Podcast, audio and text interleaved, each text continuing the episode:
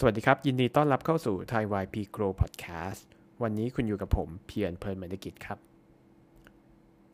เมื่อบริษัทให้ work from home แล้ว ผู้จัดการยังจำเป็นอยู่ไหม ในช่วงโควิด -19 กำลังระบาดนะครับ หลาย ๆ บริษัทมีนโยบายให้พนักงานเนี่ยทำงานจากที่บ้านหรือว่า work from home แล้ว แล้วถ้าทุกคน work from home กันหมดแล้วเนี่ย บริษัทเองยังจำเป็นต้องมีหัวหน้างานไหม หรือว่ายังต้องมีผู้จัดการอยู่หรือเปล่า ก่อนที่จะพูดถึงเรื่องนี้นะครับ ผมว่าจริงๆแล้ว บริษัทเนี่ยถูกบังคับให้เกิดการ disrupt ตัวเองนะครับทำดิจิ t a ลทรานส์ฟอร์เมชันเนี่ยจริง ๆ แล้วผมว่าไม่ได้เกิดมาจากคนในบริษัทไม่ได้เกิดจาก CEO เลยนะครับ แต่เกิดจากสถานการณ์ภายนอกอย่างโควิดเนี่ยแหละครับ ที่ทำให้หลาย ๆ บริษัทเองที่ไม่ได้ทำด้านดิจิทัลมาก่อน ต้องมาทำเพื่อความอยู่รอดนะครับ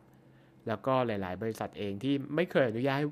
ให้พนักงาน work from home ก็ต้องเริ่ม work from home กันนะครับ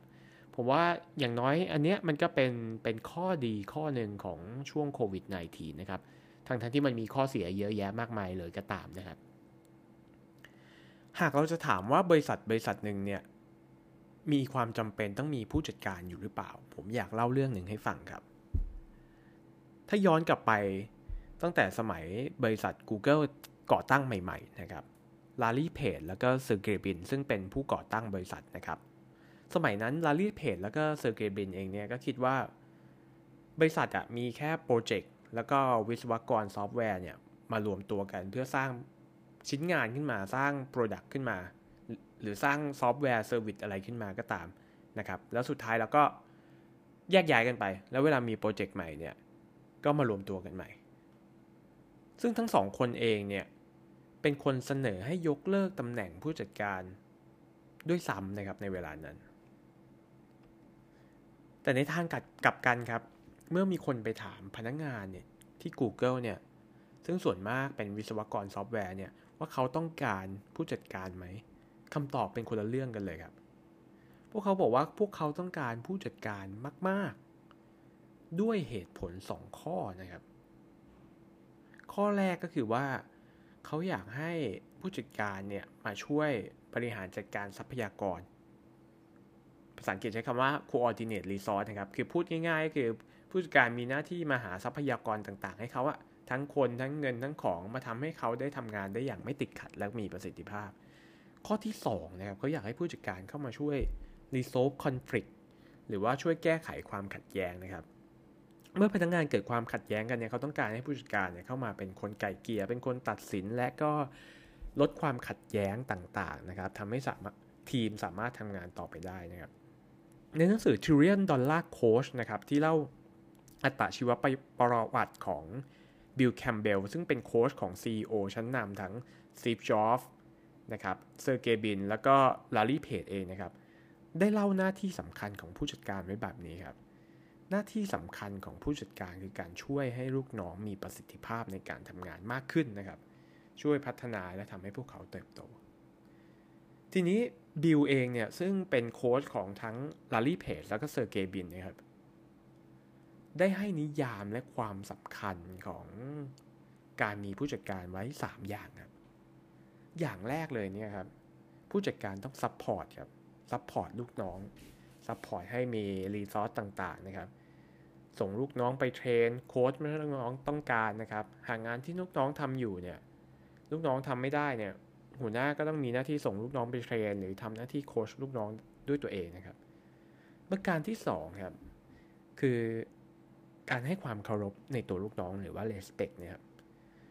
ผู้จัดการเองเนี่ยต้องเคารพแล้วก็เข้าใจความต้องการของลูกน้อง ทั้งเป้าหมายทางอาชีพ แล้วก็เป้าหมายในชีวิตด้วยนะครับ ในบ้านเราเราจะเข้าใจว่าลูกน้องต้องเคารพผู้จัดการใช่ไหมครับ แต่ในทางการเนี่ยผู้จัดการเองก็มีหน้าที่ต้องเคารพลูกน้องเช่นเดียวกันนะครับ การเข้าใจในเป้าหมายทางอาชีพ แล้วก็ชีวิตของพนักงงานเนี่ยนะครับ หรือลูกน้องเนี่ยมันจะทำให้ทำงานด้วยกันได้ดีขึ้นนะครับ แล้วก็ต้องส่งเสริมเป้าหมายนะครับ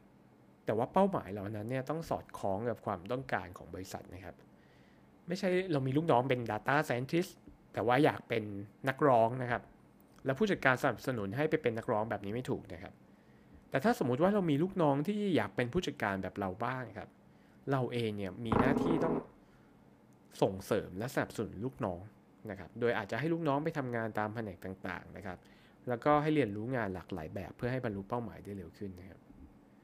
ประการสุดท้ายครับ ผู้จัดการเองเนี่ยต้องเชื่อใจแล้วก็ไว้ใจลูกน้องนะครับ ต้องให้โอกาสลูกน้องมีโอกาสตัดสินใจนะครับเขาบอกว่า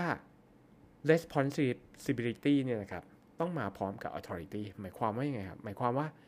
เราให้ความรับผิดชอบลูกน้องไปแล้วเนี่ยเราต้องให้อำนาจในการตัดสินใจไปแล้วด้วยนะครับ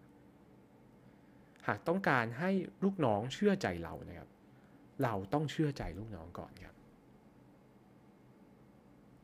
และบิลยังบอกไว้อีกครับว่า ผู้จัดการที่ดีเนี่ยนะครับไม่ได้เกิดจากการที่เขามีไททลเป็นผู้จัดการครับแต่เกิดจากการที่เขามีความเป็นผู้นำนั่นเองนะครับ ซึ่งในเวลา work from home แบบนี้นะครับ เป็นเวลาสำคัญที่จะพิสูจน์นะครับ พิสูจน์ความสามารถของผู้จัดการหลาย ๆ คนนะครับ ว่าเรายังจำเป็นกับองค์กรอยู่ไหมนะครับ หรือว่าองค์กรยังต้องต้องการเราอยู่ไหมนะครับ วันก่อนผมคุยกับอดีตผู้บริหารท่านหนึ่งนะครับ ท่านก็เล่าว่าเออตั้งแต่ work work from home มาเนี่ยท่านเริ่มเล็งเห็นนะครับว่าตำแหน่งผู้จัดการบางตำแหน่งเนี่ยอาจไม่จำเป็นอีกต่อไปนะครับเออประเด็นนี้น่าสนใจมากนะครับ เพราะว่า เวลาเราอยู่ในบริษัทเนี่ยเรามีประชุมมีนั่นนู่นนี่กันทั้งวันใช่ไหมครับเราก็เจ้าของเขาก็อาจจะรู้สึกว่าเออทุกคนมีงานทำใช่ไหมครับแต่พอกลับมา work from home แล้วเนี่ยครับเออเขาจะเห็นได้ชัดมากขึ้นว่าตำแหน่งไหนเนี่ยที่บริษัทต้องมีต่อ หรือตำแหน่งไหนไม่ต้องมี และนี่แหละครับ คือเวลาพิสูจน์ความสามารถของการเป็นผู้จัดการในตัวหลาย ๆ คนครับ ขอให้ทุกคน stay safe นะครับ แล้วก็ไว้พบกันใหม่ในตอนถัดไปครับ สวัสดีครับ